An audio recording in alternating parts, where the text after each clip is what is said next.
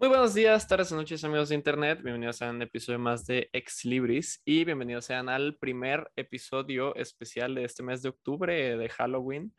Em, creo que estaba esperando mucho poder grabar esto porque, como ya sabrán, muchos oyentes de mi podcast, pues es Halloween mi fecha preferida. Pero bueno, mi invitado está aquí esperando para poder hablar, entonces no lo voy a tener esperando mucho. Esta semana les traigo, ya lo conocen, fue parte de mi última colaboración, mi amigo Rodrigo Jacome. Muy buenas, muy buenas a todos los oyentes de Ex Libris. Vengo a molestar una vez más. Eso. Sí, creo que el que molesta soy yo. Los invitados son como el, el descanso, la verdad. Es eh, cuando hablo yo solo es como. no, no. Pues digo, de, eso trata tu show. Así mi show. Voy, a, voy a hacer mi propio eh, late night TV show, como Jimmy Fallon. Ándale. Ay, no. No, me gustan esos porque luego siento que, o sea, a los invitados, o sea, hay veces que sí los tratan bien, pero luego siento que es muy incómodo porque como ya está todo muy estructurado, como que los invitados quieren explayarse más y el host es como, ah, sí, bueno, siguiente pregunta. Sí, es que ya todo está scripted, como dicen. Este, pero pues bueno, Andoni, este, ¿qué toca hoy? ¿De qué vamos a hablar? Pues había planeado para este episodio, como va a ser temático de los Halloweenes, había pensado que a lo mejor podíamos hablar de videojuegos de terror, porque em, estaba pensando eh, de qué podríamos hacer quizá los temas de Halloween con mis diferentes invitados de este mes. Y dije, espera, a Rodrigo le gusta mucho Silent Hill y a mí me gusta mucho Silent Hill.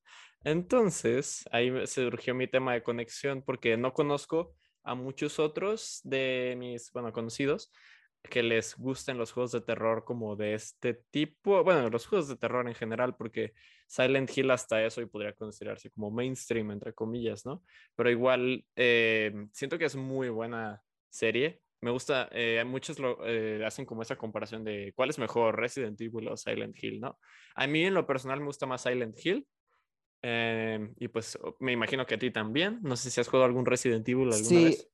Eh, bueno, eh, o sea, igual siempre depende de que, eso con lo que creciste, ¿no? Porque es lo mismo que si le preguntas a alguien que si es de Xbox o de PlayStation, pues es con el que creció.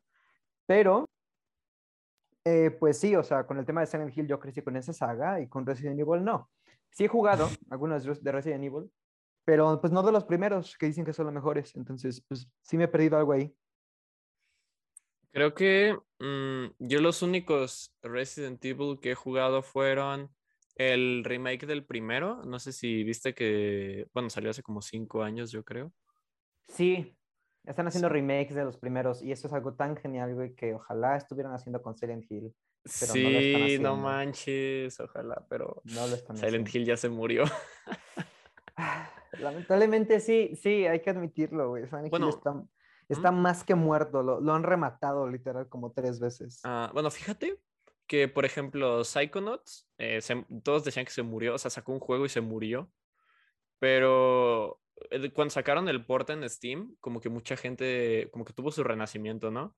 Y hasta sacaron el segundo hace poco por eso, justo por eso, o sea, tuvo como tan, un renacimiento tan como favorable que sacaron el segundo hace poco por eso y también está teniendo mucho éxito. Pero creo que es más cuestión, es que es, eh, accesibilidad más que nada. Siento que los Silent Hill no son muy accesibles. Es que es un tema más complejo que simplemente muriera por popularidad. O sea, el, tema de Silent Hill es un tema empresarial y es un, toda una complejidad de, eh, Konami. Y ahorita contamos todo ese rollo si quieres, porque la, verdad sí está interesante. Da más miedo que cualquier historia de terror. Literal, güey, o sea... Pero sí, es una pena que Silent Hill tenga la posición que tiene ahora de, pues es una saga muerta que pues que no tiene ninguna intención de revivir, ninguna, lo más mínimo. O sea, de repente salen como rumores de que van a revivir Silent Hill. o sea, ya van como, literal, van 10 años ya de que ha salido el, último, el último Silent Hill. Y este, el cual no estuvo muy bueno. Y ¿Cuál fue el último? El octavo que se llama Silent Hill Downpour. Salió en 2011. Ah, Downpour, sí. Ajá, y este, el cual a mí me gustó. O sea, creo que tiene cosas muy chidas es el más, siento que es el más flojo de la saga en cuanto a historia y en cuanto a diseños de monstruos y eso. Y también es el que más se aleja, en esencia. Pero a pesar de eso, me gustan mucho las cosas que tiene. O sea, no me pareció un mal juego. Siento que es que también ocurre lo que pasa en todas las sagas de videojuegos y fanáticos de cualquier cosa. Se vuelven muy puristas, güey. Y, son, y los puristas son los que hacen más ruido siempre. O sea, como que es que este decimonoveno juego no, no, no, se parece nada al primero de hace 20 años. O sea, esto no es Silent Hill. Esto es una mentada de madre. Y es como, güey, pues claro que no se parece, o sea, hay mil razones para que no se va a parecer. Y es más, qué bueno que no se parezca, porque si quieres que se parezca, pues es un remake y ya. Pero, o sea, pero bueno, ese, como digo, ese es tema para otra cosa. El punto es que van 10 años de ese juego y este y han habido rumores, casi es casi tradición que cada año salga el rumor de que van a revivir Silent Hill. Ah, es como lo de Avatar de James Cameron de James Cameron ya va a terminar la secuela de Avatar y eso salió en 2009 la primera. Es como sí, güey. no manches, pero oye, sí es cierto que ya va a sacar la segunda. Bueno, aquí o se, supone que van a ser como cinco y ya grabaron las siguientes dos y no sé qué está pasando, pero pues bueno. ¿Quién sabe? La cosa es que, pues sí, o sea, ya literal es todo un meme dentro de la comunidad de Hill, es como de que, no me, ya, ya por favor, o sea, sale el rumor anual de la, de la este, revivir a Silent Hill y la, gente así como de, por favor, no me des esperanzas, güey, o sea, no me des, ya no te creo. Es ya no te creo, hijo. Sí, sí, sí, eso, eso, ya, ya no te, ya no, hijo, ya no te creo, literal es eso. Ay, no, qué mala onda. Es que, ay, no, Konami sí se pasan de lanza. Y recuerdo que, este, bueno, es que algo que tiene, por ejemplo, Resident Evil es que creo que su fandom ya está acostumbrado, o sea, ya no es tan eh, purista porque ya se acostumbraron a que se reinvente. O sea, como que del, del, del primer Resident Evil al cuarto, más o menos, como que, no, más bien, como del segundo al cuarto, no hubo casi cambios, porque el primero y el segundo son súper diferentes, ¿no? El primero tiene una ambientación súper diferente al segundo. Y del segundo al cuarto como que no, no cambiaron mucho. O sea, cambiaron, cambiaron a los protagonistas, pero como que se mantuvieron muy apegados, ¿no? Creo que Leon es el protagonista en el 4 también, que es como en un pueblo. pero el 4, el 4 es el que sí, sí cambió, ¿no? Más yo tenía la idea, o sea, no los he jugado, pero yo tenía idea, o sea, según yo, que el primero es en una mansión Sí, el primero, el, primero y el, segundo son súper. Y el, el primero y, los segundo, demás son súper diferentes. Sí, pero el y luego el segundo, exacto, es muy diferente. O sea, el segundo es en la ciudad. Y luego el tercero también es en la ciudad y es como secuela o, o, es como al mismo tiempo que el segundo. Es, es al según yo entendí, es... al mismo tiempo que el segundo, pero es desde la perspectiva de Jill, que es otra protagonista. Y es donde sale Nemesis, ¿no? Es donde sale Nemesis, ajá. Sí. Sí, sí, sí, digo, o sea, sí estoy como que informado, vaya, no los he jugado lamentablemente, pero... Y luego el 4... es de este, León pues, otra vez, pero es en otro ah, pueblo, creo. Es en un pueblito y no sé qué tanto, y muchos lo llaman de que el mejor y de que... O sea, fue un cambio positivo, pues muy diferente. Y yo lamentablemente solo he jugado a los culeros. O sea, he jugado al 5, que es el que más criticaron porque parecía un shooter. Eh, aunque, aunque me gustó la trama, y el sexto también no jugué, que literal dijeron que era un juego de aventuras y acción más que un juego de terror. Sí, Con lo cual estoy de acuerdo porque, pero me gustó, o sea, es que no me pareció malo, pero pues te digo, o sea, yo no jugué los primeros, ¿no? Este, pero pues lo que sucedió con Resident Evil, güey, es que a fin de cuentas, la, o sea, es Capcom, ¿no? Es Capcom los que hacen Resident Evil. Uh este, ellos, esos güeyes supieron aprovechar que el hecho de que tienen una IP súper mega famosa que ha hecho un chingo de varo. Estoy siendo muy grosero. No, está bien, está bien. este, y básicamente, eh, pues les dieron a los fans lo que querían. E hicieron, pues bueno, primero que nada, hicieron los remakes, hicieron Resident Evil 7, o sea, eh, o sea, volvieron a cambiar la fórmula, que por cierto, Resident Evil 7 agarró la fórmula desperdiciada de Silent Hills, el remake que iba, que el nuevo que iba a salir de Hideo Kojima, el PT, literal, se canceló y los de Resident Evil dijeron, no mames, güey, trae para acá. Y, lo de primera persona y eso. Es para mí.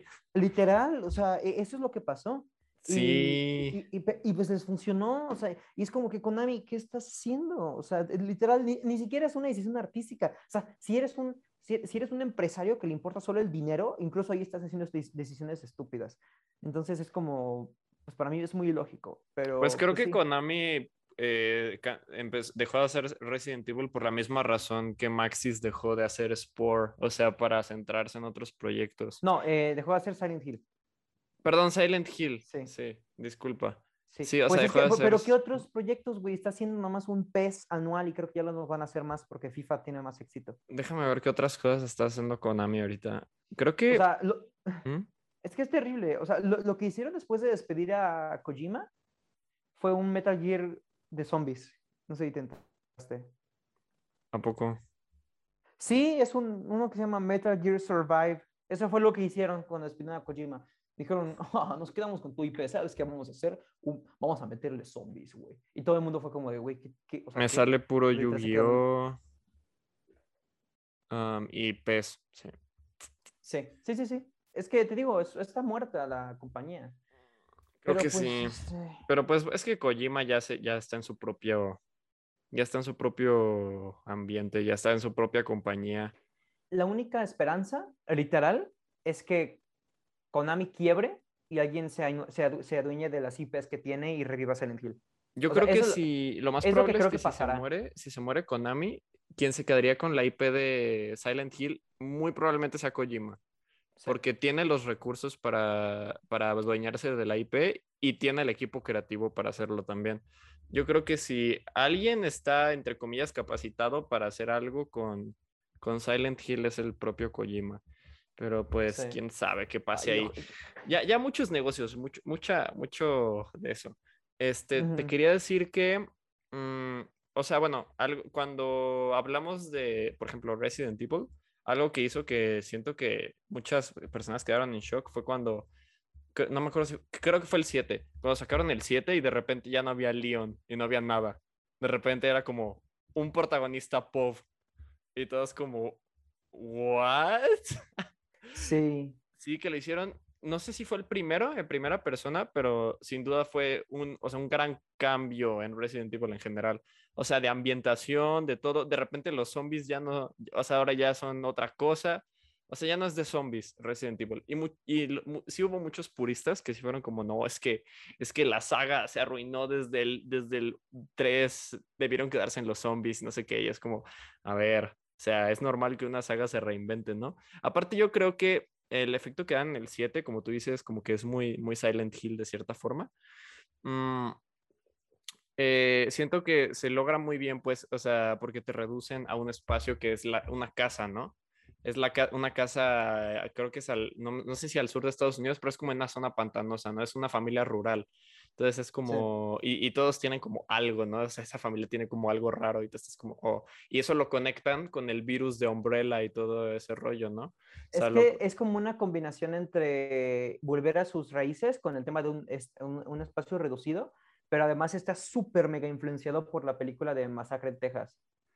Este, es una película sobre un asesino, algo así. Y literal también, es- o sea, es una ambientación muy similar de que una casa sureña, una familia que tiene cosas raras, sí. Ujú. Y este, muy similar, pero como tú dices, como tú ves, le dan el giro de enlazarlo con, con Resident Evil, ¿no?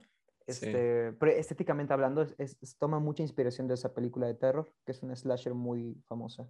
Sí, de hecho, yo, bueno, al menos lo que yo esperaba cuando sacaron el 7 fue que sería como una historia standalone, ¿sabes? El protagonista está ahí, termina su historia y bye. O sea, porque la historia también como que yo, yo sentí que solo daba para un juego, que era como eh, protagonista busca a su esposa en una casa y es como, ok, sí, ok, se va, la va a encontrar y, y ya, ¿no?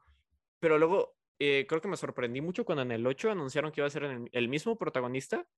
Ah, bueno, también anunciaron que iba a salir Chris Redfield y que yo dije como, oh, Mm, es que sale al final, ¿no? Sale durante en una parte y luego también, o sea, sal- o sea, sale como en medio y luego vuelve a salir como al final.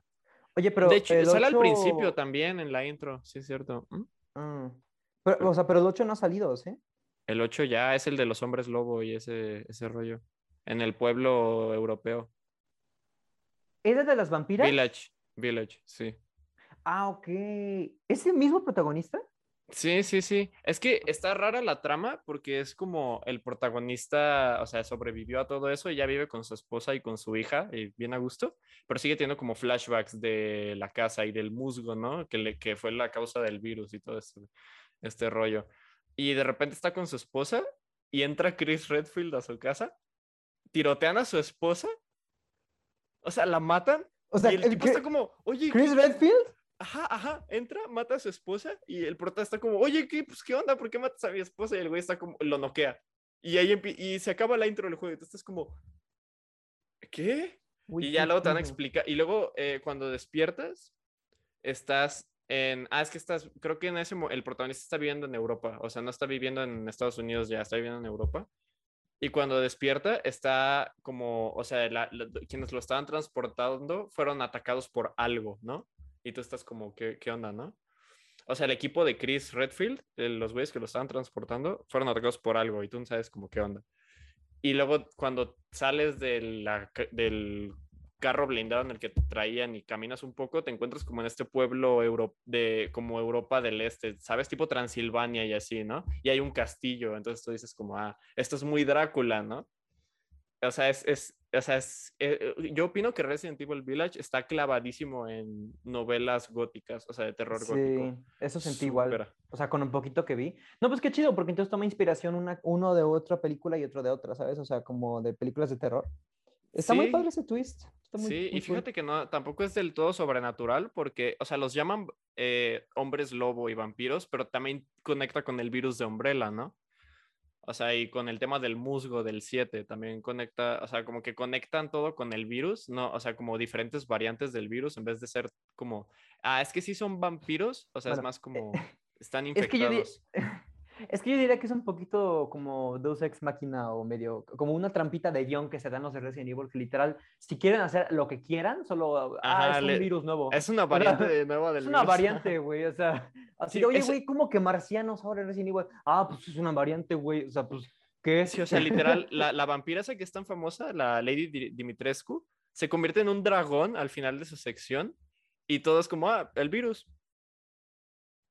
Sí, Claro, claro, obvio. sí, o sea, se convierte es como en un dragón güey. mutante que Ah, vuela sí, y a mí también me pasó el eso virus a veces actúa de formas misteriosas. Cuando me vacunaron contra COVID, güey, por, un, Sí. por un- por un día fui un dragón, sí. Ajá, y destruiste la ciudad, sí, normal. Pues sí, sí. nos pasó a varios, creo, es efecto secundario de la vacuna. Güey, sí ¿por, muy crees que está- raro. ¿por qué crees que está en construcción la biblioteca en la uni, güey?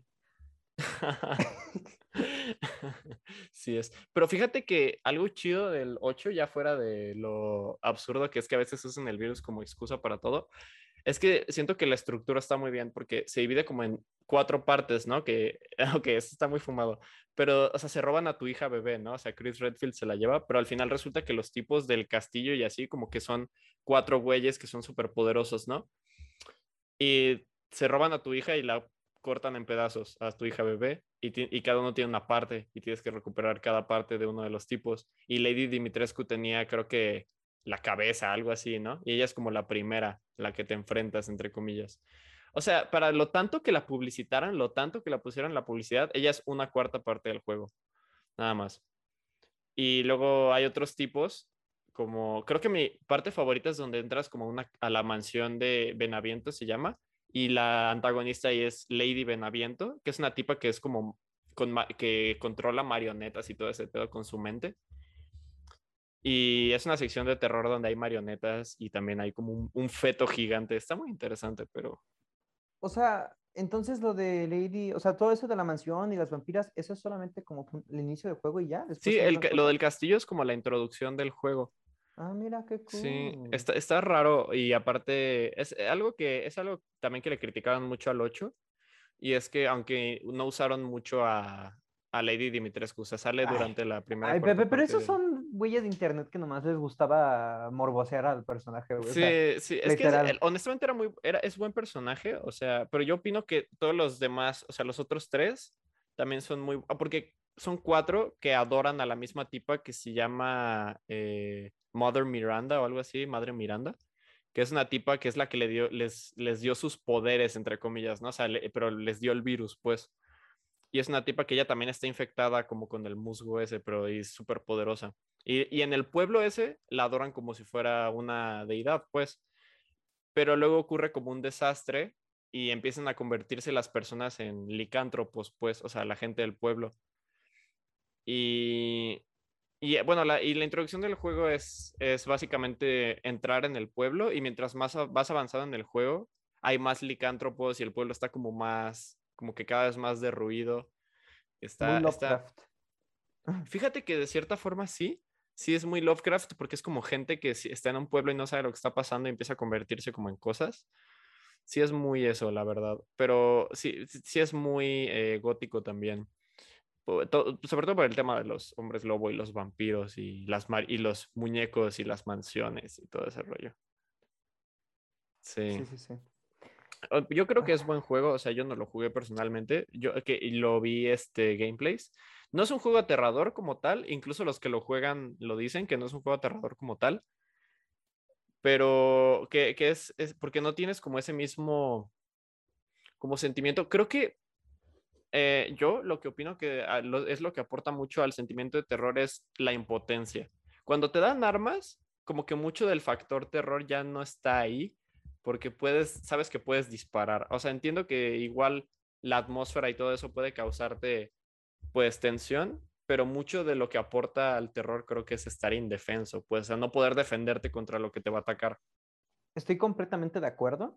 Y de hecho, si lo piensas, ahorita estaba, estaba pensando ahorita mientras hablabas, este, de que yo creo que hubo una, una evolución muy drástica en el terror de los videojuegos que fue marcada por Amnesia de Dark Descent.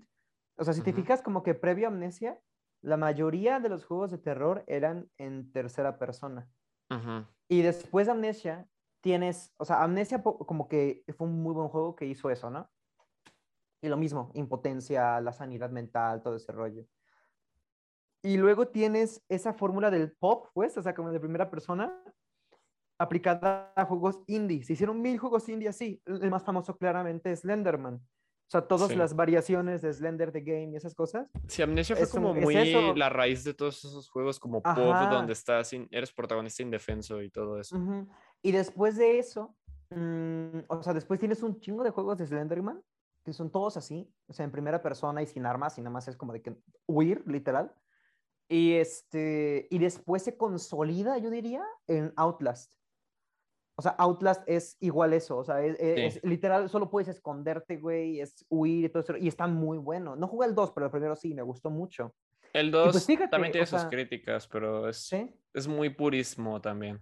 Sí, pues, o sea, a fin de cuentas creo que y Outlast fue un hit, o sea, fue, fue famosísimo. Eh, entonces, o sea, y fíjate qué tan bueno o qué tan impactante y fuerte fue este cambio a los de primera persona y ese tipo de como impotencia que tú mencionas, que pues sagas que empezaron el terror, literalmente, como... Sí, se dejaron influenciar por eso. Hicieron el Silent Hill PT en primera persona con esa fórmula y luego el Resident Evil 7. O sea, yo creo que no era tan popular antes el juego de, los juegos de terror en primera persona hasta que ocurrieron estas, estas evoluciones a partir del 2010, 2011. Y, este, y pues está muy cool, o sea, creo que está muy padre. Y también permitió mucho del avance de los juegos indie. De nuevo, los juegos indie, pues ahora sí que movieron la industria, ¿no? Sí, los juegos indie, yo diría que incluso ahora controlan tendencias de cierta forma. O sea, los juegos AAA están como también mucho dejándose llevar por lo que las corrientes les dicen. Sí. Pues, por ejemplo, ¿Mm? perdón, pero el concepto de Battle Royale empezó en, en Player Unknown Battlegrounds, ¿no? no sé, no, no te diría si, no te sabría decir si empezó en Player Non eh, Battlegrounds, pero sin duda ahí fue donde se, se, disparó, pues. O sea, no es la primera iteración de un survival game con mucha gente, porque tienes DayZ y otros juegos. Ark. O, eh, eh, Ark. Iba a sonar tonto, o, sea, pero incluso como que juegos del hambre en Minecraft, güey. O sea, o sea, sí existe, pues. Pero me refiero a ese concepto de Battle Royale, de que 100 personas caen del cielo, todo este, o sea, literal tipo Fortnite. Y este, pues el. yo diría que sí lo empezó. El PUBG era indie, ¿no? ¿O no era indie? Mm, no, no sé, voy a checar rápido. Según yo sí. Mm, pero. O sea, no se ve como un juego barato, pero tampoco era de que triple. Es un. Ahorita te digo. Bueno, el punto es que sé que no son. No, porque si es. No, está, sí, o sea, si es de una empresa que se llama Bluehole, que es coreana. Mm. O sea, sí. Eh, o sea, pues de ahí lo agarró Epic Games para Fortnite, ese rollo, y pues ahorita tienes a. Literal tienes a Call of Duty haciendo Battle Royale todos los años. yo diría que PUBG es un juego doble A. O sea, yo lo pondría como un juego doble A. Ándale. Sí. Ya no hay muchos de esos, ¿eh? Fíjate. O sea, antes, en, yo diría que a inicios de los 2000 fue como su boom de los juegos AA, pero ya no, o sea, como ya la- las empresas grandes están absorbiendo muchas de las pequeñas, ya no existe tanto el concepto de juegos AA, pues. Sí, es como que o eres triple A o eres así o un eres indie. O sea, eres indie o eres una empresa. Ajá, exacto, exacto. Pues bueno, pues como, pues como todo, ¿no? Básicamente, básicamente. Sí, pero antes eh, supongo que era también porque los videojuegos van creciendo como industria. O sea, antes la industria era un poco más nicho, ahora ya es un poco más masiva, ahora ya hay eventos a nivel global, campeonatos, todo ese rollo. Entonces, pues ya se explota un poquito más, ¿no? Claro. Pero, este, aún sí, creo que los mejores juegos de terror, honestamente, actualmente son los indie, 100%. Sí, sí, sí, sí. Es que son los que, es que, son los que innovan, porque e- e- el, te- el terror, el terror en todas las formas, en el cine y en el videojuegos y en todo, siempre es uno de los géneros en los que hay más espacio para innovar, pero en los que también, o sea, siempre es la parte independiente la que innova. Porque, Sí. como tú dices, o sea, piénsalo, las películas de terror, siempre como que las que rompen, ¿no? Estigmas, son las de independientes. Y luego hay películas de terror así, super blockbusters, que copian cosas de esas. Y es lo mismo Sí. en los videojuegos. Este, mm, como el Phasmophobia este que tú me mencionaste, yo no lo he jugado, pero se ve muy cool y pues eso yo no había escuchado de un concepto así. Y, y, pu- y digo, o sea, está muy cool y está muy padre. Y bueno, en pocas palabras, este, denle más dinero a los desarrolladores independientes, por favor. Sí, sí, sí, honestamente sí. Siento que hay muchas cosas muy buenas que han salido de los desarrolladores independientes. Demasiadas. Sí. De hecho, bueno, algo que tiene, por ejemplo, Phasmophobia es que algo que metió como nuevo, entre comillas, no nuevo, porque ya había antes, pero es poder compartir el terror con amigos de una forma más inmersiva. Sí, sí. Porque, o sea, ya había juegos de terror multijugador como, ah, no se me ocurre ninguno ahora. Mm, mm, Dead by Dead- Daylight, no, ese no es. ¿o Dead sí? by Daylight, sí, sí, sí. Sí, es- sí, ese es el que es multijugador. Sí, y otro, y ah, Friday the 13 también, el juego que sacaron no hace mucho, hace como tres años, cuatro años, yo creo. También, que también es como de ese tipo. Pero creo que lo que hace Phasmophobia es que es muy inmersivo. Phasmophobia es muy inmersivo. Sobre todo porque se puede jugar en VR, para empezar. Pero aparte de eso, se- no- o sea, tiene como esa opción. Puede ser en VR o no. Y también está la opción, te recomienda hacerlo como el, el voice chat, hacerlo dentro del juego, o sea, no usar Discord ni nada de eso, porque tiene como su propio sistema donde si estás lejos de otros jugadores, te escuchas menos a menos de que uses una radio. O sea, va a ir como walkie-talkies en el juego, pero también como tiene ese sistema de distancia, si te alejas, te escuchas menos, si te acercas, te escuchas más. Y luego si te mueres, pues ya no te escuchan los demás, o sea, eres un fantasma y los No demás ya te escuchan. Está, está muy cool. Y luego, volviendo al tema de que los independientes son los que dan más miedo, eh, bueno, contexto para lo- los que nos están escuchando, pero yo con Rodrigo a veces jugamos juegos en Roblox de terror y no saben, no saben los pedos que nos han sacado, o sea, los Sí, sustos que nos hemos sacado. O sea, lo que demuestra que no necesita ser como un gran empresa AAA con mucho presupuesto para sacar sustos, o sea, algo tan, tan simple como una experiencia de Roblox, te puede sacar un, un susto, pero, pf, o sea, horrible, que te caes de la Sí, silla. sí, sí, terrible, terrible. E- Es que sí, y, y precisamente es por lo mismo, o sea, el terror tiene esa cualidad de que no necesitas tanto para hacer cosas grandes porque es una emoción muy, muy humana, es el miedo, es el susto, Ujú. es, es- es literal esto, ¿no? O sea, es Es como la, es la emoción más la primal del ser humano. Exacto, más es, es el estar en alerta, en terror, en miedo, e infundirte esa sensación de adrenalina, es lo más natural que hay. Entonces, despertarla no es muy difícil. Totalmente. No sé si, no sé si habrás visto, bueno, ya te he contado que a veces juego de los independientes, o sea, los juegos de, del RPG Maker, que son como en, con pixel art y todo eso, que el género más popular es el terror, y tú dirás, ok, pero Sí. ¿cómo es que el pixel art te va a asustar, no? Y bueno, o sea, tú dirás, bueno, al men- a lo mejor recurre a los jumpscares, ¿no? Que sí, algunos sí, como The Crooked Man, Ah, eh, recurren... Ese me gustó mucho. Sí, sí, sí, ese lo jugó PewDiePie, creo. Sí, lo vi, con- lo vi en PewDiePie, vi un gameplay de PewDiePie de ese juego. Sí, muy Crooked. Man, pues depende un montón de jumpscares, o sea, jumpscares a cada rato. The Witch's House, re- eh, también, un montón También, de sí. jumpscares.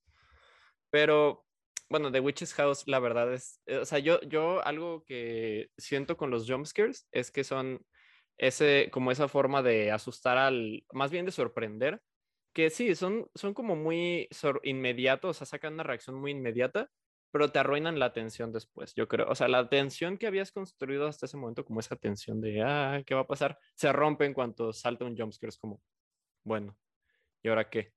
¿No? Pero mm, yo creo que cuando haces jumpscares sutiles o, hace, o construyes los jumpscares de cierta forma que te puede, te siguen manteniendo como tenso, es como lo mejor del mundo, o sea, es como la mejor sensación de terror. Y creo que es algo que muchos juegos de este tipo del RPG Maker logran muy bien. Por ejemplo, uno que se llama Eve, que trata de que eres una niña que en una galería de arte que de pronto es transportada como a un mundo demoníaco, ¿no? Bueno, no, es, es muy eh, ambiguo lo que pasa, o sea, nunca realmente te explican lo que pasó, pero lo que sí pasa es que ya no estás como en tu zona de confort, estás en otro sitio y hay cosas que te quieren matar. Y sí usa jumpscares, pero los jumpscares que usa ahí creo que son muy sutiles.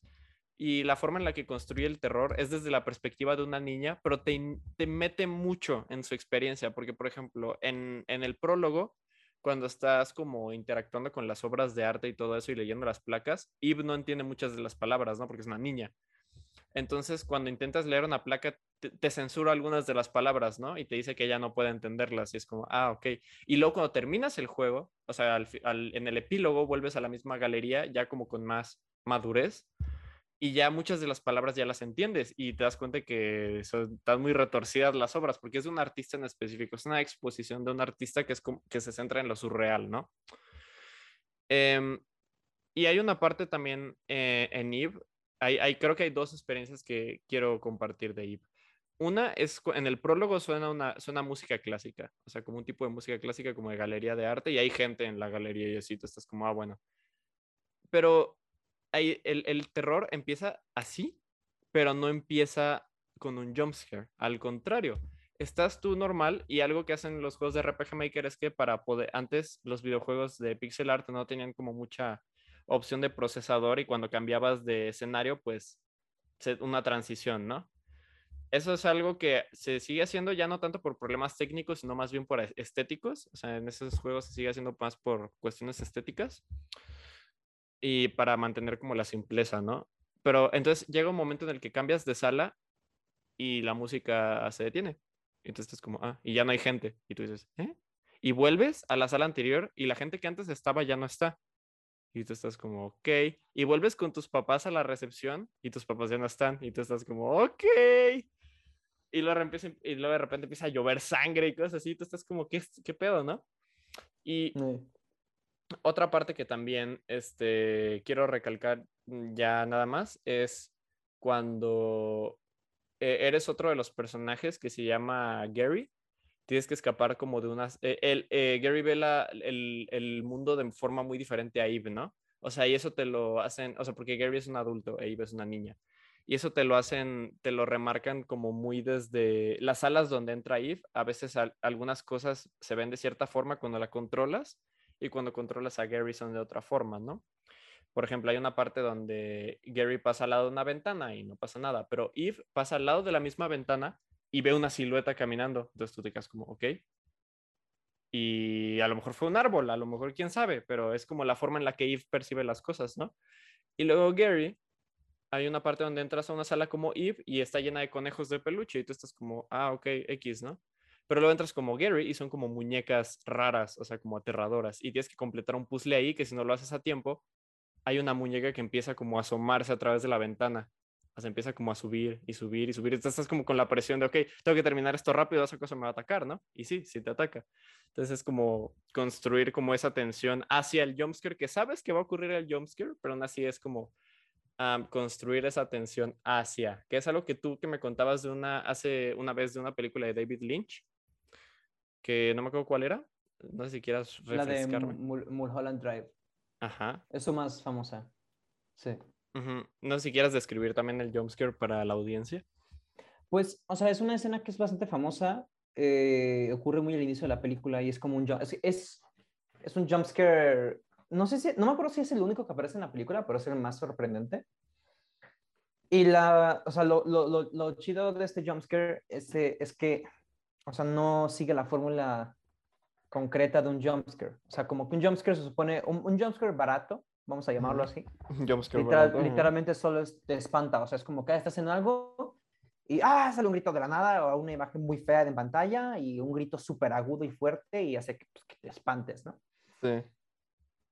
Pero en este caso, este, mm, el jumpscare se trata como, o sea, como que sabes cuándo va a pasar, porque es una escena, eh, o sea, la, la voy a tratar rapidísimo, ¿no? O sea, es como que una escena en la que hay dos tipos en una, en una cafetería y uno de los tipos le está contando al otro, es como su amigo, ¿no? Son amigos, y le está contando al otro eh, un sueño que tuvo un sueño que en la cafetería, porque, porque lo llama como de que, ¿por qué estamos aquí, güey? ¿Ya me vas a contar? Le dice, sí. Entonces empieza a relatar este cuento, este cuento, este sueño que tuvo en esta misma cafetería y cuenta que en el sueño él, él estaba hablando con su amigo en la parte del mostrador o algo así y que después salían y se iban a la parte atrás del restaurante y atrás del basurero aparecía un hombre eh, vestido de manera muy rara o algo así, más Ujú. horrible que ha visto en su vida y todo ese rollo, ¿no? Y que le aterraba esa idea y que tenía mucho miedo y quería confrontar su miedo.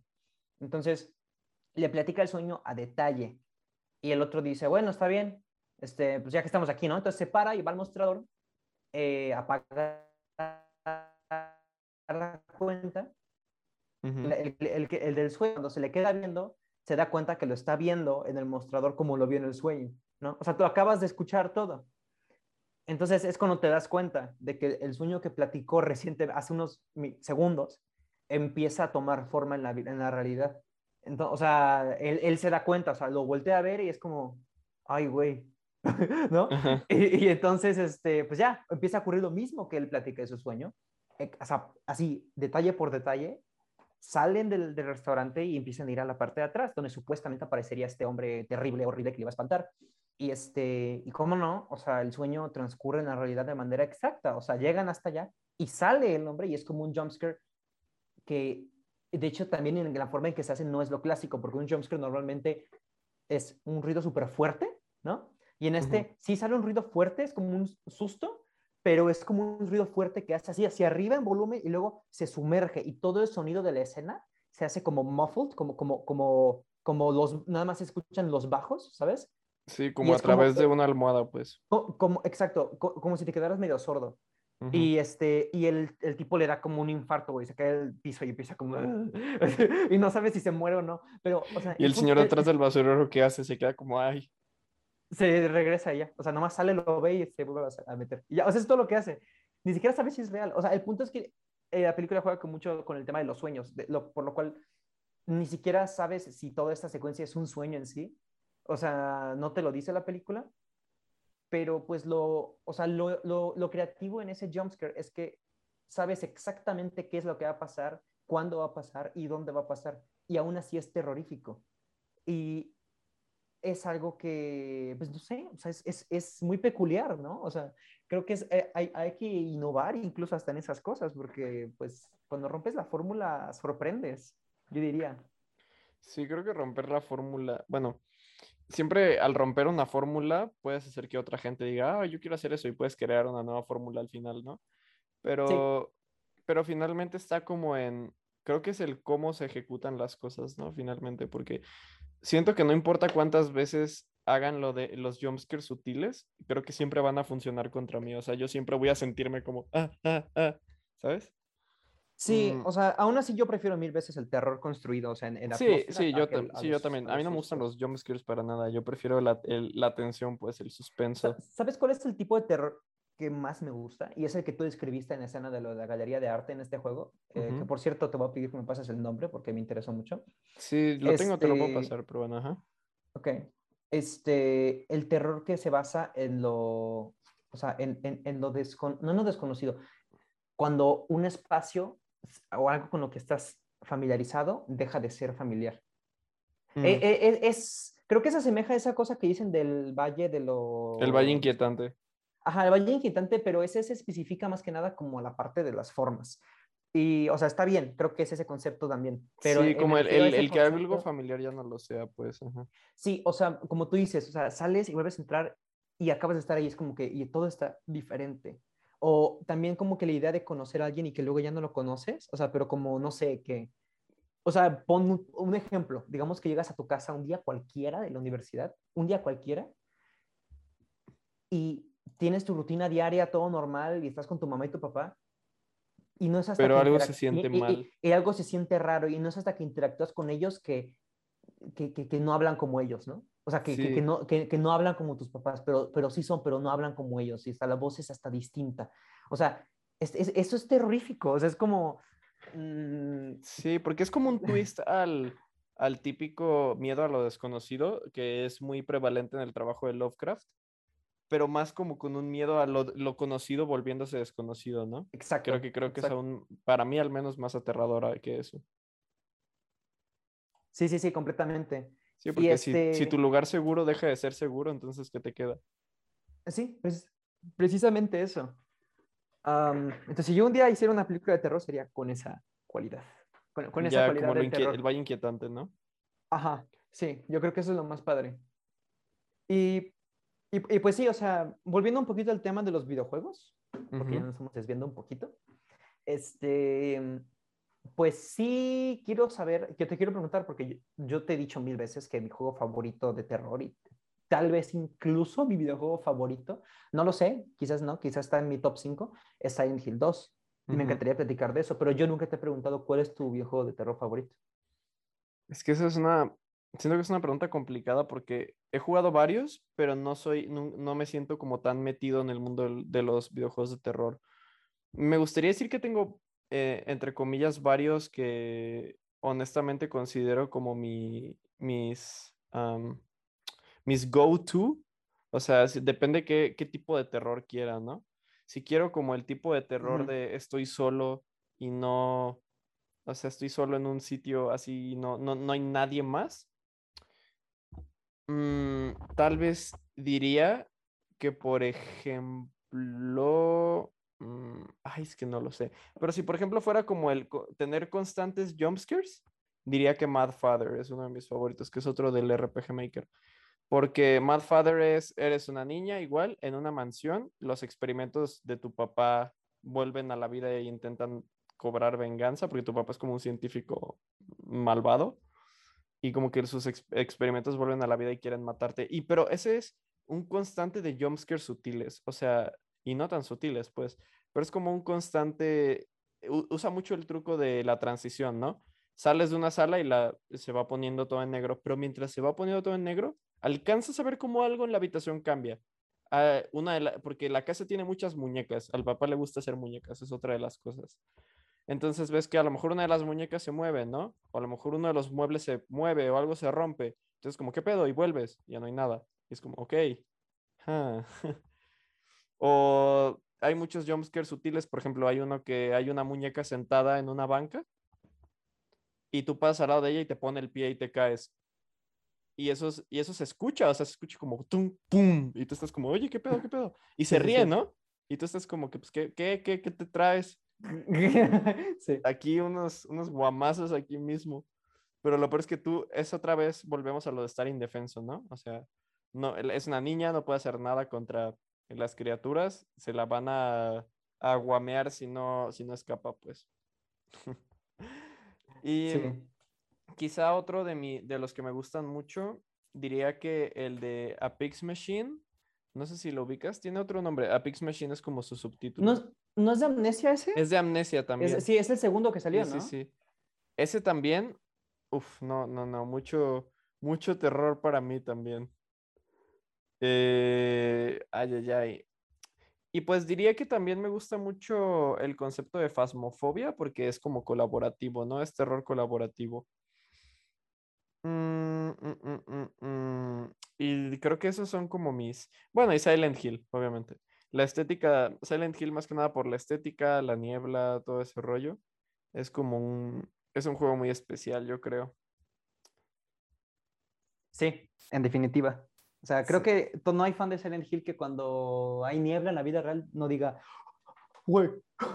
Güey, es como Güey, Silent Hill, güey. Como mira, Silent Hill, sale el. Pyramid Head, güey. Mira, mira. Güey, no, es que literal yo hago eso, o sea, y, y yo pensé que era como una estupidez, bueno, es una estupidez mía, pero luego me metí a un grupo de Facebook de Silent Hill y este, y literal Fuck todos dicen lo posting. mismo. Es como, sí, el, sí, el fuck posting, y, y, y es como de, así de, Silent Hill, Silent Hill fan promedio cuando hay, como no hay niebla, ahí está el meme esa de los vatos así como, Sí, que señalando y mirando la cámara. sí, sí, sí, sí, Sí, es Ay, muy cagado. Sí, está Pero, muy chistoso. este- Pero es, que- es que sí, es que Silent Hill sí es, o sea, la estética de los polígonos también me gusta mucho, ¿sabes? Como, como pol- de polígonos pixeleados, no sabes si, no sé si topas. Sí, sí, Pues sí, sí. como tipo Silent Hill 1 o Silent Hill 2. Ujú. O sea, Sí, sí, sí, sí. es como todo muy poligonal. Que muchos juegos indie están haciendo ahora eso también, muchos juegos indie de terror. Porque justamente inspirados en Silent Hill o en Resident Evil. Pues es que es curioso porque es un poquito lo que pasa en el cine con el tema del blanco y negro. O sea, antes era polígonos, pues, pues, pues porque así Porque era. o era sea, lo que e- había, o e- sea, no era lo que podía- había, era no la había tecnología que había. Pero en este punto, utilizar polígonos Es en los videojuegos, como usar blanco y negro en el cine, es una decisión estética. O sea, no es una decisión tecnológica. Sí, Entonces totalmente. es este, mm, pues es muy curioso, juegas con la nostalgia y eso, pero también, o, o como lo que tú mencionas, fíjate que estaba pensando en lo que mencionaste de las transiciones en los juegos RPG, se me hace muy padre cuando hacen de un uso de algo que es técnico, o sea, del medio artístico, para contar también, Ujú. ¿no? Lo- O sea, eso está muy padre y muy, muy creativo. Y este, y pues nada, está cool. Pero bueno, ahora, o sea, hablando de Silent Hill, yo personalmente no considero Silent Hill un juego especialmente terrorífico, o sea, no, no es de mucho, o sea, he jugado juegos que dan más miedo, es lo que estoy intentando decir, ¿no? Ya. Pero a mí lo que me atrapó de Silent Hill fue, fue, fue, fue la historia, o sea, la historia, las historias que, que tienen. y Sí, la, sí, la ambientación es, es, es que es un trabajo de arte esos juegos, pero increíble, increíble, o sea, es desde la música hasta las actuaciones de voz, hasta, este, mm, pues te digo, los diseños, todo ese rollo. Honestamente creo que la parte menos, menos lograda de Silent Hill es el combate. O sea, en los juegos, Es algo que sufren muchos juegos de terror. no es muy bueno. Sí, y, y- y- y es lo mismo, lo que digo de los puristas. O sea, por ejemplo, el Silent Hill Homecoming, que es el sexto de la saga, Tiene un combate muy chido. O sea, hicieron una, un sistema de combate muy divertido y muy bien hecho. Y la gente así Ujú. como de, güey, o sea, ¿qué es eso de estar golpeando y que mates así con, o sea, o sea no, no, no deberías de poder pelear? O sea, y sí, es, sí entiendo, porque sí tiene un punto de lo que tú dices de que la impotencia, pero te puedes morir, güey. O sea, no es como que te puedas matar a todos. Además, una cualidad de los survival horrors es que también tienes que tener en cuenta que los recursos no son infinitos. O sea, como las balas y eso, no tienes, no, no, es un, no es un Call of Duty, o sea, agarras de que bala por bala, ¿no? Y es como de que, ok, tengo estos monstruos aquí y me los podría enfrentar, pero si los enfrento me voy a gastar alrededor de 10 balas. Y no quiero gastarme 10 balas porque me las quiero guardar para el jefe que vendrá después. O sea, son decisiones que tomas, ¿sabes? Entonces, no, yo no sentí que arruinara el combate a ese Silent Hill. O sea, de hecho creo que estuvo muy padre y muy bien logrado.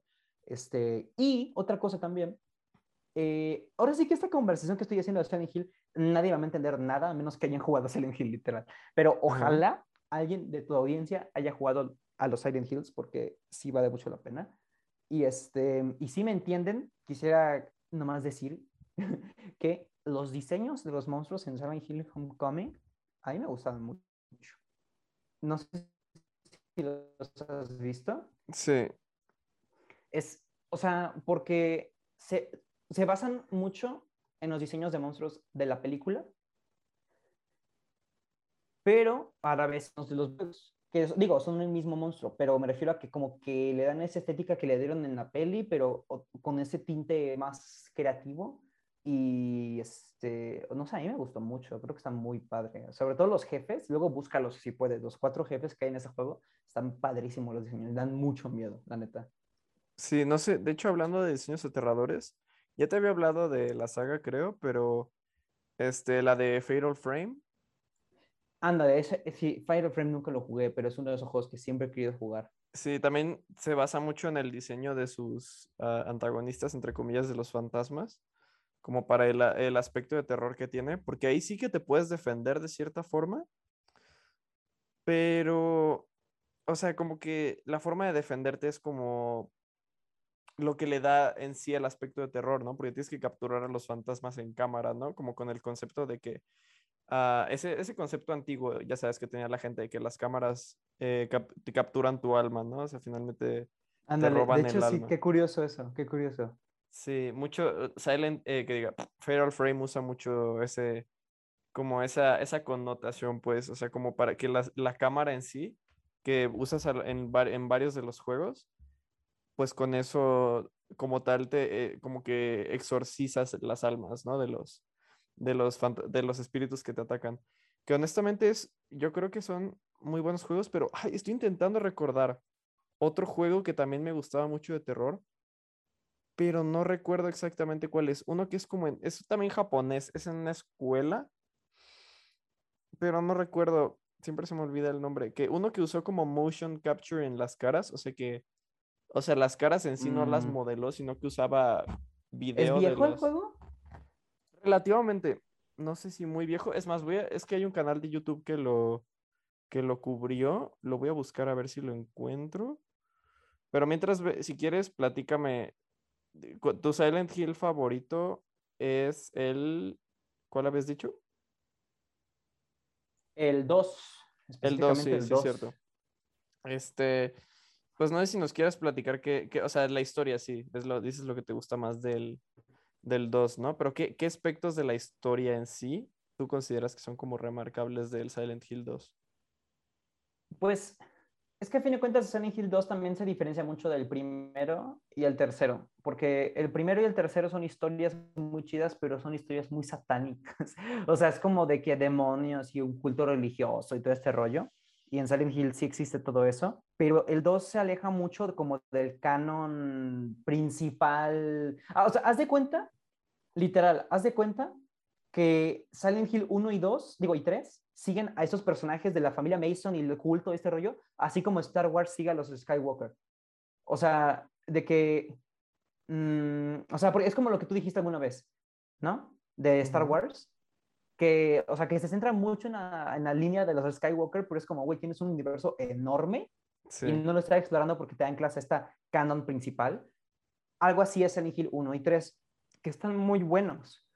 Pero el 2, decir, alejarse de la trama principal, entre comillas, de Silent Hill, y es como una historia, es lo más como, como un spin-off, ¿hace cuenta? En el que eres este vato llamado James Sunderland, que, que perdió a su esposa años atrás. No me acuerdo cuántos años específicamente. Y recibes, o sea, murió de una enfermedad, ¿no? Y recibes una carta de tu esposa muerta diciéndote que en sus sueños ve ese pueblo, Salim Hill, bla, bla, bla, porque le prometió que la llevaría ahí una vez más. O sea, con un poquito de contexto, Salim Hill es un pueblo demoníaco, pero se supone que eso es como que algo reciente. O sea, antes solía ser un pueblo vacacional. O sea, como de, con un lago muy bonito, o sea, era como un lugar vacacional, como que la gente iba allá a vacacionar muy tranquilo. De hecho, Silent Hill no sonaba terrorífico, era como, ah, para relajarte, ¿no? Entonces, este, por eso la esposa menciona, me prometiste que me llevarías ahí otra vez, no sé qué. Y pues el vato se queda como, güey, mi esposa muerta me escribió, ¿qué onda, no? Entonces, ya sea que esto es verdad o no, necesito ir a ver. Y va al pueblo de Silent Hill y se encuentra con que pues, no es el pueblo vacacional que pensaba, o sea, es un pueblo con neblina y empiezan a pasar cosas muy raras y terroríficas. Y Silent Hill aquí, en este juego específicamente, es donde adquiere esta cualidad de ser un pueblo que no es exactamente un pueblo endemoniado, que sí lo es, pero es más bien un, una metáfora para una prisión personal de las personas que van ahí. Es como que el pueblo tiene un aura o está vivo y llama a las personas que necesitan ir a Silent Hill que necesitan encontrarse con la verdad. Porque esto vuelve a pasar varias veces en la saga, pero fue en este donde pasó por primera vez. Entonces James llega a Silent Hill y no tiene ninguna conexión con el pueblo de manera religiosa, no está relacionado con el culto satánico que había en él, o sea, nada que ver, pero está conectado a él porque él cometió cosas muy feas en el pasado, específicamente sobre su esposa, cosas que él se niega, él, él, él vive una realidad que él creó para esta negación, ¿no? Y esta invitación a Silent Hill de manera mística y inexplicable es una invitación a que se encuentre con él mismo y a que acepte las cosas que no quiere aceptar. Entonces, básicamente, Silent Hill actúa como un infierno personal para los pecadores, para la gente que tiene cosas que no quiere aceptar. Y James, eh, resulta que al final del juego te vas enterando, o sea, en, el transcurso del juego te vas enterando de todo. Y, este, hay monstruos y todo, pero todos los monstruos son como encarnaciones físicas de sus demonios interiores, o sea, como sus deseos sexuales, este, su culpa, eh, em, o sea, un montón de cosas y los monstruos representan cada una de estas cosas. De hecho, había un monstruo que era como uno que era, que, que como de una, eh, como que uno que como que se está ahogando, como una que tiene unas manos acá, como que estés en el cuello, como si estuviera ahogándose. Y eso no cobra sentido hasta el mero final, donde te enteras de la verdad, que es que James se llegó a hartar de su esposa en muchos sentidos cuando estaba enferma, de una enfermedad terminal, porque sentía que su vida se le estaba yendo, no tenía relaciones con ella, eh, la, la, llegó a odiar irracionalmente y terminó matándola, asfixiándola con una almohada, ¿no? Y este, y cuando te enteras de esto, todo cobra sentido. O sea, todos los monstruos que veías, sus formas, lo que representan, son todas como culpas internas que tiene él. Y, y pues básicamente su viaje que tiene en este mundo demoníaco es un viaje interior, tanto exterior, a encontrarse con lo que no quiere. Entonces, pues sí, o sea, e, e, es una historia que es muy creativa y muy chida y pues en general a mí me encanta y la manera en que representa la depresión y la ansiedad y la tristeza, la, falta de esperanza, ¿sabes? Porque el juego es muy triste, o sea, es un juego con una estética muy triste, o sea, el primero y el tercero son, son de verdadero terror, o sea, es como demoníaco, así de que, ¡ay, la madre, qué es esto, ¿no?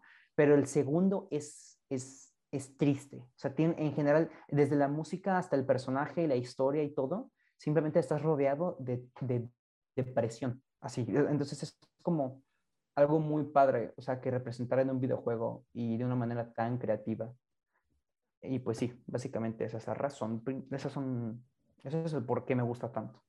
Creo que esos son los mejores juegos, los que pueden retratar una, bueno, en mi opinión, pues los mejores son los que retratan más la introspección de sus personajes, como los temas dentro de su cabeza, pues, y los manifiestan en el propio juego, ¿no? no encontré el juego yo que te decía, luego ya lo buscaré y ya lo pondré por ahí, pero ahora que mencionas este tema de, pues, la mente y todo eso, hay un juego que me gusta mucho que se llama, también es de RPG Maker, pero es un poco peculiar, se llama Yumei Nikki. Y Yumei Nikki Yumei pues, Nikki. Ajá, como diario del. Se llama Diario de los Sueños en japonés. Este. Y Yumei Nikki es un juego muy peculiar en el aspecto de que. Bueno, salió en 2004, me parece. Y es un juego muy peculiar en el aspecto de que no tiene puzzles. O sea, no tiene. A, la, a diferencia que la mayoría de los juegos de terror, incluso los de RPG Maker, no tiene puzzles, no tiene combate, no tiene jumpscares, no tiene nada. Pero es más un juego sandbox, pues, porque la premisa gira en torno a que eres una niña en una habitación, no puedes salir de la habitación, no puedes hacer nada. Lo único que puedes hacer es irte a dormir, ¿no? O sea, puedes a lo mejor jugar con la consola también, pero lo principal, lo único que puedes hacer es irte a dormir. Y cuando te vas a dormir, entras como en su mundo de los sueños, ¿no? Su mundo mental. No hay ni una sola línea de diálogo en el juego, no hay un objetivo en el juego, no te dicen nada, solo vas vagando entre su mente, nada parece tener ni siquiera sentido el 90% de los mundos son como cosas muy surreales, incluso como para interpretarlas correctamente. Pero si logras ah, hilar como la historia, eh, se puede interpretar de muchas formas, ¿no? Puedes sacar cosas como a lo mejor de abuso sexual o de violencia familiar. O sea, hay como cosas que puedes sacar analizando cosas, ¿no? Y bueno, también hay una que otra cosa que hacer, digo, si no, pues no sería un juego como tal, o sea, puedes encontrar unas cosas que se llaman easter eggs, me parece, y lo que hacen es que te hacen cambiar de forma, ¿no? Te convierten en, o sea, como en los sueños, ¿no? En los sueños cambias de forma y de repente eres otra cosa. Pues en, en Yuma y Nikki, por ejemplo, hay easter eggs que son útiles, como el de la bicicleta, que hace que vayas más rápido, o el del cuchillo, que hace que puedas matar a las entidades que encuentras en tu sueño o ese tipo de cosas, ¿no? Pero luego hay otras que no son tan útiles, como quizá, por ejemplo, una que hace que solo seas una cabeza sin cuerpo, o una que hace que tu cabello sea corto, o una, o sea, ese tipo, ¿no? Que realmente no sirven para nada, pero son como un añadido. Y a través de estos easter eggs puedes interpretar muchas cosas, ¿no? Por ejemplo, hay uno, hay, sí hay personajes en el juego, NPCs, pero no hablan y no hacen realmente nada, la mayoría solo te ignoran incluso. Y hay unos que son hostiles, que tienen un nombre en japonés, que son una criatura del folclore japonés, eh, Mororukuri o algo así, que son mujeres con cabeza de pájaro, que lo único que hacen es que si te las encuentras te persiguen y si te atrapan, no hay jumpscare ni nada, solo te manda una habitación en la que no puedes salir y tienes que despertar a huevos, o sea, tienes como que resetear el sueño. Y Yuma Nikki como tal es un juego muy interesante porque, te digo, no hay diálogo, no hay soundtrack, no hay, o sea, hay sonidos de ambiente y de hecho cuando caminas hace un sonido muy raro como cuando, si apretaras un patito de hule cada vez que das un paso. Pero justamente ese sonido, ese, esa falta de sonido, más bien ese uso del sonido es lo que le añade tanto a su atmósfera, ¿no? Y, por ejemplo, uno de mis mundos favoritos es uno donde es solo una carretera en un bosque y está lloviendo y no hay realmente nada. O sea, hay, una, hay como una máquina expendedora por ahí. Luego creo que hay un cadáver en una parte. Y puedes interpretar como cosas a partir de los sueños, ¿no? Pero realmente no hay como un objetivo o algo. pero es como un juego tan abierto a los sueños y como a las experiencias personales que hay un montón de fan games. O sea, un montón de gente ha dicho, ok, yo quiero hacer esto desde mi experiencia con los sueños, ¿no? Y hacen como su propio Yuma Nikki, entre comillas, con, su propia experiencia con los sueños, ¿no? Con diferentes personajes, diferentes easter eggs, pero siguiendo como la misma estructura. Y es, es muy interesante. Está en Steam, de hecho, gratis, porque es un juego gratis. Y pues es muy, no sé, es muy interesante eh, como tal, porque no es, no es el tipo convencional de terror donde hay, estás siempre esperando que pase algo, ¿no? Como que haya un jumpscare, que algo te salte, que algo te, no sé, incluso que haya algo que te ataque, pero realmente no hay como algo, solo es la tensión, o sea, la propia tensión de estar en un lugar vacío, que no haya nadie. Porque incluso los demás NPCs, o sea, los demás personajes no son humanos, son como muy surreales, entonces ni siquiera ellos te como un sentido de seguridad y tampoco te hablan y ni te pelan siquiera. Entonces, pues aporta mucho como esa aura, pues surreal, ¿no? Y es una de mis experiencias favoritas. Intenté hacer un stream una vez en Facebook de ese juego Nada más por probar. O sea, yo intenté como jugar y hablar y como que pues estuvo X, estuvo bien, supongo, pero como que se me trababa mucho, entonces dije... Eh, créeme, yo, ya he intentado eso también. Mi, mi, primer intento en YouTube hace como 10 años fue de gameplays de Call of Duty, güey. Creo que todos han intentado eso. Entonces no te culpo por eso, honestamente. Pero sí, creo que los videojuegos son así como un medio muy único para contar historias, sobre todo de terror, porque te ponen la piel de, ahí sí que no puedes mirar hacia otra parte, no puedes simplemente cerrar los ojos cuando ocurre lo aterrador, porque la historia no progresa sin ti, ¿no? O sea, tienes que tener como ese input. Tiene, es lo que los vuelve como tan un, creo que el mejor, me atrevería a decir que el mejor medio actualmente para representar el terror, creo que son los videojuegos. En definitiva, es un área de mucha creatividad y muchas posibilidades que nos han explorado.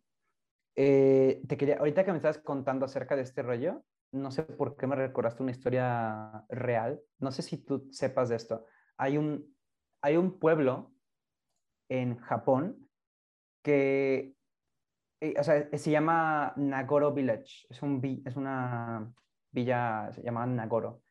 Me encanta como muchos de creepypastas, ¿no? Si viste que como en 2015, desde el 2015 o así, como que empezaron a surgir mucho. En Japón pasó tal cosa, ¿sabes? Sí, pero esto es algo real. o sea, fuera de bromas, esto es algo real. Y este es un, es un pueblo, no sé si tú sepas que en Japón en general hay muchas provincias. ¿Cómo es que, se llama el, el, pueblo? Nagoro, pero no lo busques aún. hasta, que, te diga lo que está pasando en ese pueblo.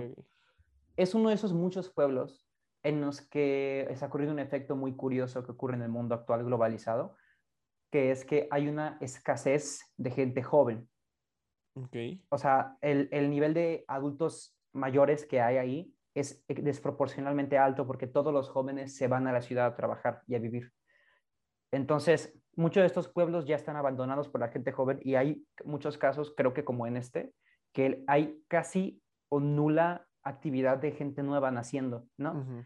Entonces, en este pequeño pueblo de unas cuantas miles de personas, eh, hoy en día literal, o sea, eh, bueno, no, no, no miles, perdón, cientos, tenían una población de como 300 personas o 400, y hoy en día nada más viven 27 personas en ese pueblo. Pero hay una mujer que es una artista llamada Tsukimi Ayano, este, que se encargó la tarea de toda la gente que iba muriendo y que se fue del pueblo, creó muñecos de ellos.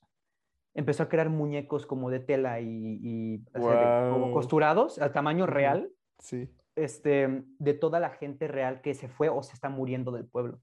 Entonces, es un pueblito que está lleno de, o sea, que sí, como con cientos de muñecos en gimnasios, en casas, así, porque literal ya no queda nadie. O sea, quedan como 20 personas. Wow. sí, o sea, y, o sea, ahora sí búscalo si quieres. Busca Japan eh, Nagoro Village y este Dolls, ¿no? Me imagino que es una atracción este turística ahora, ¿no? No muy conocida, o sea, no, si no estaría lleno de gente, pero me enteré por algo que vi en Amazon. Después te cuento bien cómo, pero búscalo. O sea, de verdad ve eso, está, está terrorífico, güey. Sí, ya estoy viendo las o fotos. Sea, o sea, sí, sí, sí, sí. Y es así por todo el pueblo. Y es gente que, o sea, es gente real, o sea, representan a gente real, niños, adultos. O sea, ya no hay niños en el, en el, en el pueblo. Entonces, literal, hay niños de trapo así, tamaño real, en parquecitos así, con, su, con sus prendas reales que tenían. Y este, está muy padre, está muy, o sea, digo, imagínate un videojuego de eso. o sea, como de que llegas a ese pueblito y como que, no sé, güey, empiezan a cobrar vida o algo así, yo qué sé. O sea, estaría muy, muy cagado, ¿no? sería, pues sería como un, este, tipo, un videojuego de, de, de, de, de como la, una, una, una brecha de contención de SCP-173, ¿no? La estatua viviente. parece un SCP este pueblo. sí, estaría cool. Honestamente, sí. Este... Hay que ir, ¿no? En lugar de ir a, en lugar de ir a Tokio, hay que ir a ese pueblito. Literal, hay que quedarnos a vivir ahí, güey. Sí. Pues, pues de hecho, dato curioso, muchas de estas provincias de Japón que están ya casi abandonadas por los jóvenes, están casi aclamando que vaya gente joven y las viviendas son súper baratas, o sea, súper, súper baratas. O sea, lo que quita casa con un millón de pesos, que es una casa común, esas como de Infonavit, eh, eh, allá literalmente este, como chalots, como, no, no, como chalet, como estas como cabañas grandes, como japonesas, son, pero grandes. Y, o sea, ajá, o sea, los terrenos están muy baratos, vaya. y, está precioso, o sea, el clima es, e, e, es, casi como del Caribe, o sea, es cálido. ¿Japón? Tropical, es calvoso, tiene... Bueno, depende de dónde. específicas Sí. Nevadas, en el centro tiene cosas como acá México, ¿sabes? E-, es, es casi como México chiquito en cuanto a geografía se refiere. Porque te digo, tienes de todo, climas fríos, templados y calurosos tropicales al sur. Y este, o sea, de, de, verdad, de verdad, de verdad, parece Hawái en esas provincias del sur. Y está bien barato vivir ahí. Mm. Sí, suena como no sé, como el setting perfecto para un este, juego de terror. Es que Japón como tal es, no sé, es un país muy curioso. Como es tan, o sea, la gente lo ve como de con una, un enfoque tan exótico. Siento que los juegos de terror centrados en Japón, por eso tienen como, apelan tantos a como un público extranjero, por eso son como tan populares en el extranjero, porque Japón como tal tiene como esa esencia como muy exótica, única de... Es un poquito racista si lo piensas. es, como si no, es, es, como si no los viéramos como humanos, ¿sabes? Como, ah, sí, Japón, esa tierra misteriosa de cosas que no están Sí, digo, ellos, también son, ellos también son racistas, así que... Sí, bueno, sí, es verdad. Podemos ser racistas entre nosotros. Ándale. Así nos llevamos. El, racismo. Así me llevo racismo, racismo contra racismo se, se, elimina el racismo. Solo sí, se anula. Negativo más negativo es positivo. No, pero este, la, la, cosa es que, o sea, la, no, no, no creo que sea tanto como un tema de racismo ahí, o sea, no creo que es como, ah, es que por ser japonés, sino que Japón, el país como tal, o sea, no la gente, deja tú la gente, el, el, o sea, la forma de vivir en Japón como tal, como que nos parece algo como tan exótico, como tan ajeno a nosotros, que por eso es como el setting perfecto en muchas historias de terror, porque sabemos que es como algo real, pero aún así es desconocido, ¿no? Y pues también Japón tiene, le, le encanta hacer o sea, muchas cosas de terror salen de Japón, ¿no? O sea, un montón de juegos de terror. La o sea, los grandes salen de Japón, los juegos de terror, los pues grandes. Silent Hill. Silent Hill, Resident, Evil, también. O sea, todos vienen de Japón. Fatal Frame, o sea, Japón tiene una cultura impresionante, o sea, y, y, es un país con tanta historia, tanta historia, y, y, es que es hasta, a mí me encantaría analizar Japón desde una perspectiva política, económica, histórica, porque, o sea, ¿Tú sabías también que Japón es el país más endeudado del planeta? Ah, eso sí no lo sabía. El más endeudado. Y tú dirías, pues, ¿cómo, güey? O sea, no mames, yo, no, o sea, yo tampoco me imaginaría que eso es real porque, pues, lo, tiene una connotación como de país moderno, avanzado, futurista, ¿no? Es el país más con la mayor deuda externa del planeta. Creo que, eh, no quiero decir datos falsos, pero creo que literal tienen deuda externa como lo de tres años de su PIB nacional. O sea, o sea, o sea, literal es así, o un año, no me acuerdo, pero aún así es un montón eso, ¿no? Y este, y también si lo piensas, Japón es un país que en una guerra moderna es súper fácil de, pues, de, conquistar, porque no tienes, o, sea, ellos importan toda su comida, le importan toda, no tienen territorio ni zonas planas para crecer cosas. También por eso en el pasado Japón hacía tantas guerras, porque, o sea, como cuando intentó invadir China y eso, porque necesitaba, o sea, literal necesitaba comer. Entonces, tú, tú, tú bloqueas, así como a Cuba, bloqueas, haces un bloqueo económico a Japón, se mueren de hambre, güey. O sea, o sea, literalmente, o sea, digo, estoy siendo un poquito exagerado, pero por propósitos de entendimiento, pero, o sea, literal sí. O sea, e, e, así de, de denso está ese asunto, ¿no? Y pues uno pensaría también, ¿cómo un país tan chiquito tiene tanta historia de guerra y de conquista? Y de, o sea, es como, wow, o sea, es muy interesante el caso de Japón. Eso sí. todo un episodio de podcast de tu Todo un episodio de podcast para sí, Japón. Sí, sí, literal. Sí, como, como los mongoles intentaron invadir dos veces y las dos veces se los llevó un tornado, literalmente. sí. Las dos, o sea, imagínate qué mala suerte, pero bueno. Y Ah, pero, pero sí, de hecho sí Japón sería un tema muy interesante para analizar, sobre todo teniendo en cuenta, como dice, su historia, y eso se refleja perfectamente, por ejemplo, en la familia imperial, ¿no? Porque la familia imperial no solo es una de las pocas monarquías que siguen existiendo hoy en día, sino que además es la que tiene el linaje más largo de todas. O sea, creo que desde el principio nunca se ha cambiado el linaje imperial desde que ah, empezó. O sea, pero es, es, es, muy chistoso el por qué, ¿no? Primero porque Japón es muy pequeño, ¿no? Y entonces como que no hay tanto... Ah, aparte como que no hubo tantos... Con... Las monarquías europeas, pues hay conflictos internacionales, hubo conflictos internacionales, ¿no? O sea, ah, es que la familia tal de tal país reclama la corona de Inglaterra, aunque ellos no son ingleses, ¿no? Entonces como, ah, y se pelean. Pero Japón siempre, o sea, siempre estuvo como solo, entre comillas. Aparte, incluso con que se fragmentó tantas veces y hubo como tantas guerras civiles, la figura del emperador como que siempre estuvo ahí al margen. O sea, siempre le decían como, ok, no tenemos nada contra el emperador, tú quédate ahí. Eh, ajá, como, apártate, papito, en lo que nosotros chambeamos. Sí, muy diferente a China. muy, muy, muy, diferente a China. en ese aspecto específicamente. Japón y China son antítesis totales, yo creo, en cuanto a Qué increíble. Sí. Qué increíble. A ver, tú, a lo mejor ni sabes esto porque tengo duda. ¿En algún momento Japón formó parte de China? No. Porque digo, o sea, ¿cómo es que existe todo eso en esa islita? O sea, ¿no era parte de algo y luego se separó? Tipo... No, no, que yo sepa, nunca formó parte de China como tal, pero es por, por, varias razones. Y una de las más relevantes es porque China siempre estuvo mucho con conflicto consigo mismo y por eso nunca se expandió demasiadísimo. O sea, sí se expandió mucho, obviamente, al principio, para ser China, pero después de eso, como que al ser tan grande empezó a tener mucha, muy poca, y ser tanta gente, porque eso es lo que lo diferencia de Rusia, por ejemplo, que Rusia es muy grande, pero no tiene tanta, o sea, la gente está concentrada en el mismo... Sí, en la parte de Europa. zonas, sí. En la parte de Europa del, del oeste y como el 90% de su, de su territorio es no poblado, literal. Exacto, y China, al contrario, es mucha población que está muy distribuida. Entonces, como que siempre hubo ah, conflicto ahí, ¿no?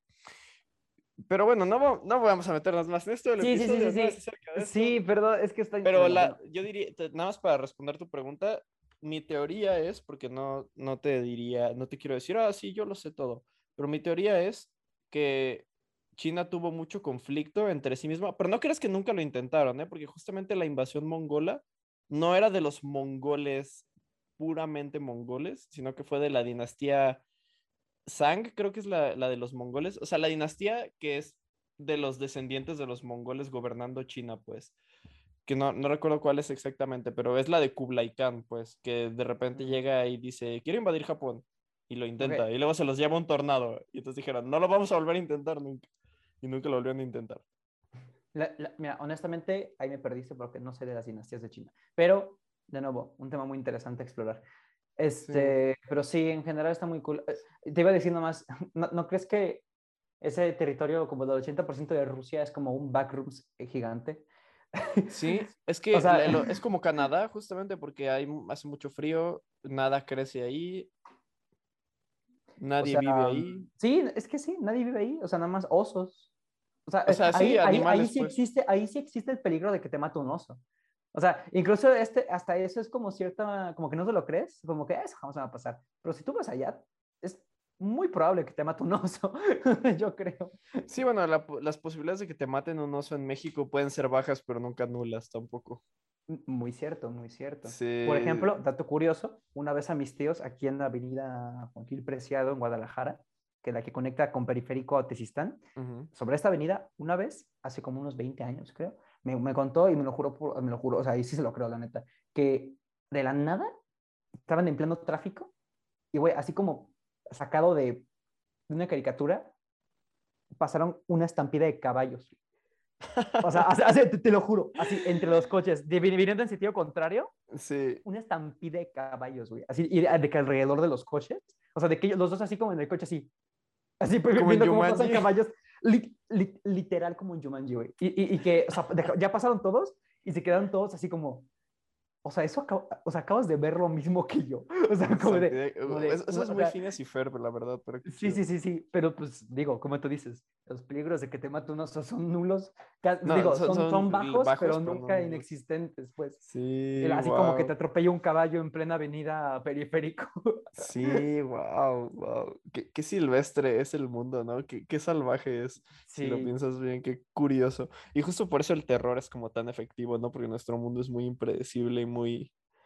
ah, nunca sabes qué puede pasar cuándo. Sí, sí, sí. Es Y hay como, es muchas que cosas que no entendemos. imagínate que estuviéramos en campus, así de la nada, en CSS2, Ajá. y empezar a escuchar gritos, güey, te asomas por la ventana y hay caballos en el campus corriendo por No, un oso, partes. un solo oso. Un oso. No, o sea, imagínate. O sea, de que hubo una fuga en el zoológico de Guadalajara, corran.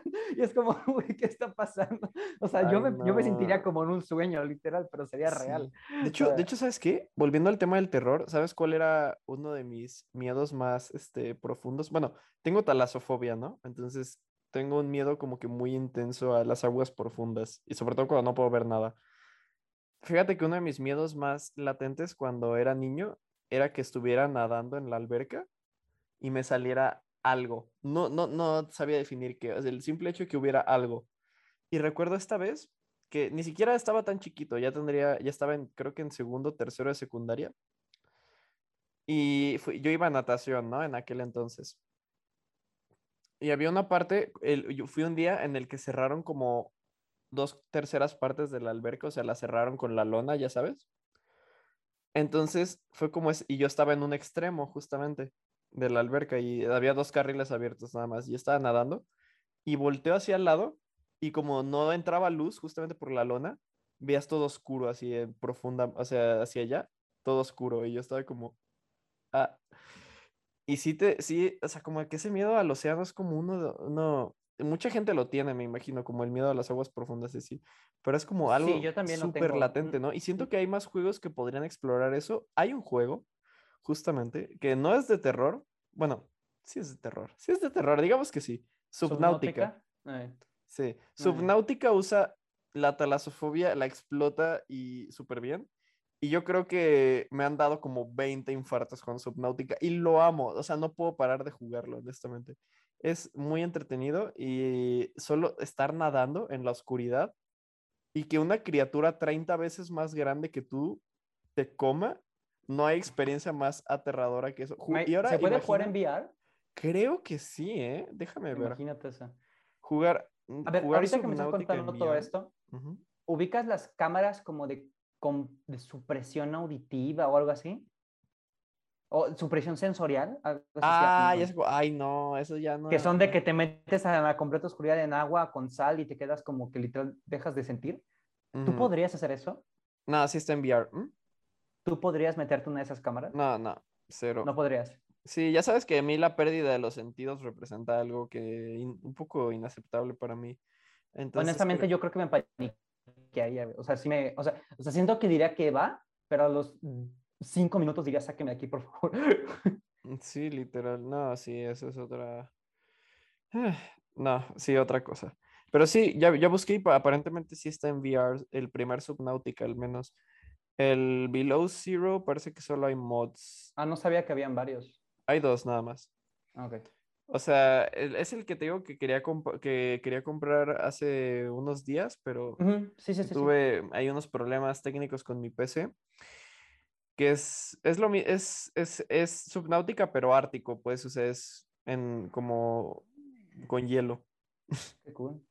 Está cool, la neta, porque hay como ah, pi- pingüinos extraterrestres y todo ese rollo. Está, está cool. Y hay ballenas, o sea, ahí está, hay como ballenas también alienígenas, y las ballenas me encantan, entonces, Sí. todo bien. Pero, pues qué pena, esperemos pronto tener una PC más potente algún día. Ese es- Para ese poder es asustarme bien. E- ese es el verdadero terror. Sí, No el verdadero terror es potente. comprar un juego y que no funcione con tu PC. Ay, sí, la neta sí, güey. Por eso yo necesito también una PC nueva, güey. La neta. Sí, es más, saliendo ahorita del, del episodio del podcast, vamos a jugar Roblox. Ya me, se me antojó. Va. Vamos a, vamos a asustarnos. Igualmente, si, a- si algún oyente del podcast un día se nos quiere unir, porque sabemos que hay un número limitado por el momento, pues digo, estar invitados, ¿eh? O sea, Sí, adelante. Quien quiera, Roblox. quien quiera jugar Roblox con nosotros, vamos, Estos les es- es- recomendamos unos juegos de terror buenísimos. Estos, est- estos humildes estudiantes de comunicación audiovisual, fans de los videojuegos, eh, los invitan cordialmente a jugar Roblox. Fecha hoy. Estos gamer, gamerfilos eh, los invitan a el, el mejor videojuego de todos los tiempos, a.k.a. Roblox. Literal. Sí, sí es cine. Sí, es, sí, sí, es cine. Sí. Yo, de hecho, bueno, acuerdo que de, de, de morro, una vez me, mi mamá me prohibió jugar Roblox. Porque lo está. O sea, es que, contexto, mi computador, yo no te- no tenía. O sea, esto es cuando tenía seis años, siete. Y jugaba en la, en la sala, porque la computadora era de que. de la familia, ¿sabes? Estaba, estaba la computadora en la sala, al lado de la tele. Y estaba jugando ahí, pues, Roblox, ¿no? Y me puse un juego de terror. Y este. Y era como una prisión o algo así. Y pues nada, me salió un jumpscare, como que salió una imagen de un diablo o el exorcista, algo así bien feo. Y mi mamá decía, quita eso de inmediato, no sé qué. Y yo, no, mamá. O sea, yo sí me cagué de miedo, ¿no? sí. Así de que, eh, y mi mamá así de que, quita eso, ¿qué estás viendo? No sé qué, te andas metiendo a sitios de, que van a, o sea, pensó que estaba metiendo a algo de la Deep Web, algo así como satánico. Y yo, y yo así de que, no. Roblox satánico. No y- Roblox y a las literal- 3 de la mañana. Sale y- mal.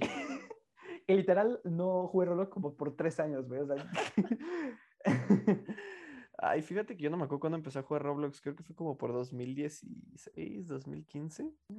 eh, Algo así. Fue que en la época donde Undertale era la onda y ya sabes. a los buenos años. Sí, buenos, lo- no el- el- el- es como, bueno, todo el mundo dice eso de su, de su época, ¿no? Pero como el pico de la humanidad, vaya. Es que ya sé que se escucha bien boomer. O sea, y lo más probable es que seamos ya unos, tengamos el efecto boomer en, en el transcurso. Pero, ¿no te parece que el pique de la generación de ahorita, de esa edad, está mucho peor que el nuestro? O sea, me refiero a, o sea, lo que juegan ahorita, tipo Fortnite y lo otro y todo esto. ¿No te parece que estuvo mucho más chido el nuestro? O sea, o sea, Pues sé que nosotros sí, pensamiento, sí, sé que es un sí. pensamiento muy de que obviamente vas a pensar eso, es tu generación, ya lo sé, Ujú. pero no, es que de verdad no lo puedo evitar pensar, o sea, es como, güey, es que Sí, sí pasa, ¿eh? estuvo más divertido el nuestro, o sea, estaba más padre. Es que no creo sé. que más bien no nos podemos imaginar creciendo ahora, o sea, siendo niños ahora. Mm, sí. O sea, sobre todo, no tenemos la misma perspectiva, pero también siento que la industria, sobre todo los videojuegos, ha cambiado mucho. Entonces, pues también como que Mucho. ya no se crece igual con los juegos. Porque yo me sentí, o sea, como si revisas juegos de antes que estaban populares antes, yo, por ejemplo, cre- yo crecí como con Animal Crossing, ¿no? Y con Pokémon. Yo, o sea, yo crecí Sí. con los juegos de Nintendo. Los juegos de Nintendo de ahora son como muy, son muy caros para empezar, no son accesibles para sí. nada. O sea, son muy exclusivos, o sea, hay mucho gatekeeping en la... O sea, ya no, ya no están, ya no es como antes, pues, de que eran más accesibles. Y pues no sé, yo digo, yo lo sigo comprando porque pues soy un... Me gusta desperdiciar mi dinero. Eh, Por bueno, dos. no, no es desperdiciar, porque sí son buenos. O sea, honestamente, los juegos de Nintendo son buenos. No desperdicias, o sea, em, lo manejas mal. Lo maneja- mane- lo sí, manejas irrespons- Manejo, manejo irresponsablemente. irresponsablemente mi dinero. Es una mejor forma de decirlo que desperdicio. Sí, sí, sí. Sí. Pero bueno, creo que entonces hay que ir cerrando este episodio. Llevamos como ya dos horas hablando, yo creo. ¿Neta? Casi, casi que sí, ¿eh? Güey, Entonces, no es por nada, pero siento, o sea, si fueron dos horas, siento que hablamos de terror como por media hora, güey. sí, fue como media hora de hablar de Silent Hill y terror y el resto hablando de... No manches, es que De Roblox es cine, güey. De Roblox, de Japón y de no sé qué otras cosas. Una disculpa, No, Dolly, no, no, créeme que no el te- no punto te del hice un- podcast es pasarla bien, o sea, des- despejarnos un rato, platicar de cosas y que pues muchas, muchos de mi audiencia me han dicho que lo escuchan mientras lavan platos y así, entonces pues, pues está a gusto, ¿no? Platicar simplemente. Muy, muy identificable. Sí. Sí, igual yo también Este- escucho podcast mientras, mientras hago cosas, cuelgo la ropa o así. Entonces, pues sí, creo que vamos cerrando, hay que, pero hay que al menos eh, volver un poco al tema del terror para la conclusión. Ok. Pues ya casi es Halloween, ya estamos en octubre, mes de, mes de, de otoño, primer mes de otoño como tal, digo, empieza a finales de septiembre, pero pues este es nuestro primer mes de otoño, ¿no? Y pues ya viene la, ya es la spooky season, ya están las, spooky ya está el pan de muerto en el Walmart y en el Sí. Costco, ya, ya, bueno, ya pan de muerto hay desde agosto. Sí, bueno, pero digamos, digamos que, que todo el mundo lo compra desde ahorita bien. Sí.